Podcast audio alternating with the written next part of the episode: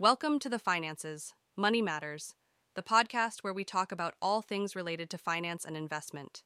Today, we shall continue with the episode 2.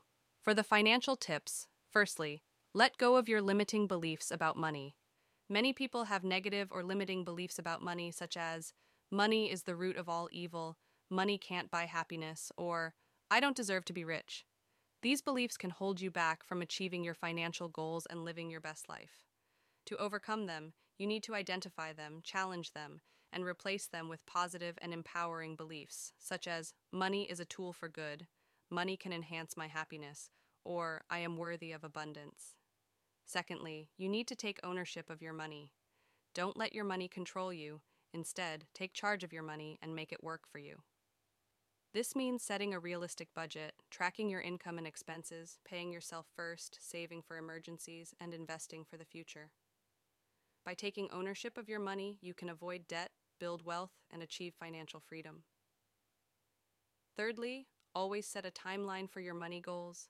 Whether you want to save for a vacation, buy a house, or retire early, you need to have a clear and specific timeline for your money goals. This will help you stay focused, motivated, and accountable. A good way to set a timeline is to use the SMART framework. Make your goals specific, measurable, achievable, relevant, and time bound. For example, instead of saying, I want to save more money, say, I want to save $10,000 for a down payment on a house in two years. Number four, build an emergency fund.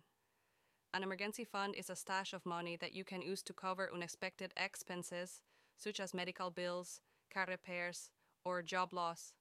Having an emergency fund can help you avoid going into debt, dipping into your savings, or missing out on investment opportunities. Ideally, you should have at least three to six months' worth of living expenses in your emergency fund, but you can start with a smaller amount and gradually build it up. We shall continue on the next episode. Thank you for listening to the Finances Money Matters, and we hope you learned something valuable today. If you enjoyed this episode, please subscribe to our podcast, leave us a review, and share it with your friends. See you in the next episode.